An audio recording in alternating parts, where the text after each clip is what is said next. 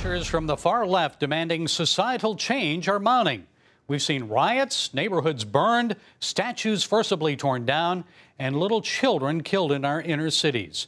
And people are called out daily on social media for sharing politically incorrect views. So, what can and should Americans who love our system of government do to push back and at the same time help bring about racial reconciliation and justice? Well, a group of patriotic Christians gathered recently in Blissfield, Michigan for a liberty rally called Let Freedom Ring. Liz Doyle and Lenawee County Commissioner, former state representative Nancy Jenkins Arno organized that event. They join us now to explain. So, Liz, let's start with you. Why Blissfield, Michigan, of all places? Well, Blissfield was one of the very first abolitionist uh, villages in Michigan. And when they settled here in Blissfield, the, the founders were, first of all, Christians, and secondly, abolitionists. And uh, so they got together here, and we just felt that God was leading us, and I live here, to actually proclaim liberty yet again, right from the very spot that those early abolitionists declared it. So, Blissfield, Michigan, I'm from Michigan, so I know that's just south of Jackson, right? Yeah, it is. Commissioner Jenkins Arno, the timing of the event is interesting. So, why now, and what did you hope to accomplish?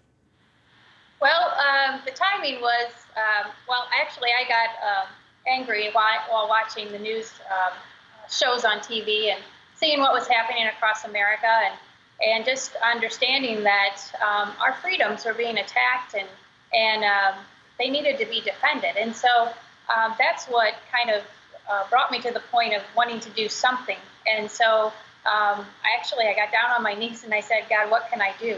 And out of that prayer came this rally. And so um, what we uh, hope to accomplish is that uh, we wanted to, well, first of all, I just want to say that uh, we, we chose um, July 8th because that is the day in 1776 when the Liberty Bell was rung for the first time to call people from um, that area to come and hear the Declaration of Independence read for the first time. And so um, we wanted to do uh, three things with our rally. Um, first of all, we wanted to celebrate America. Bells are rung to celebrate.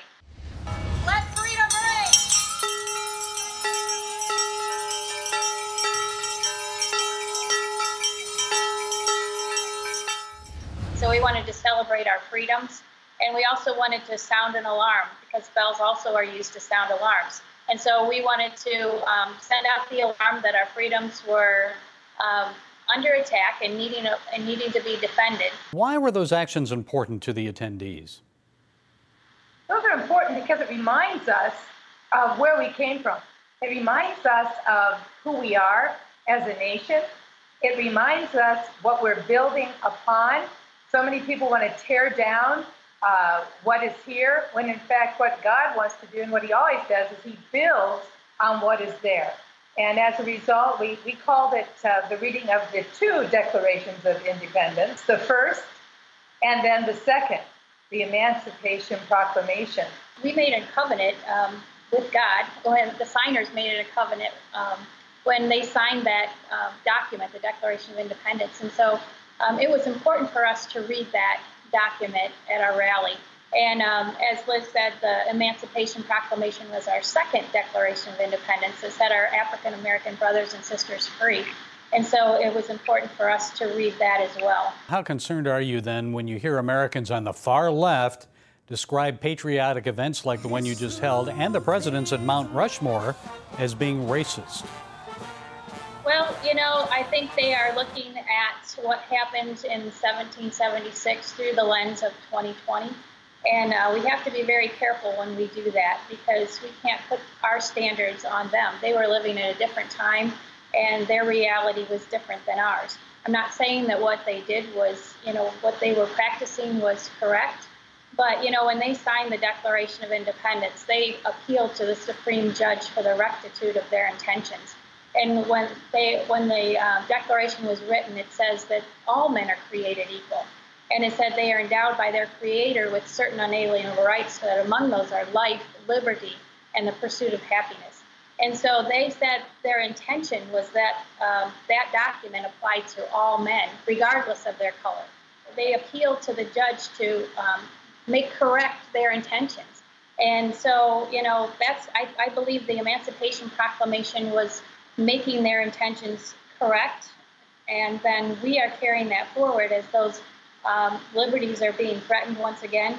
We are carrying that forward to appeal to heaven once again and ask the Supreme Judge to, for the rectitude of their intentions.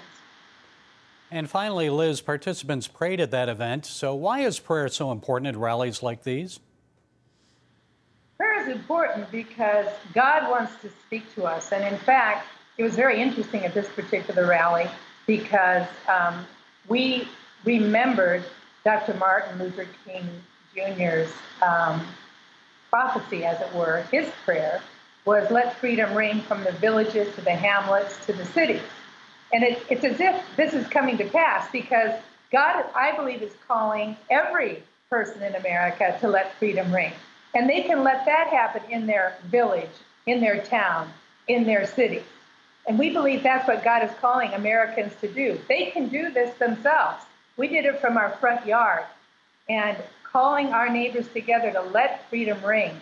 And while we were there, one of the brothers, uh, an African American prophet, he joined us and he gave us such a wonderful word from the Lord about how the Holy Spirit was, was Greater is He that's in us than He that's in the world, and that He wants us to partner together, to join together to bring that message of salvation to this nation, because that's the true message of liberty.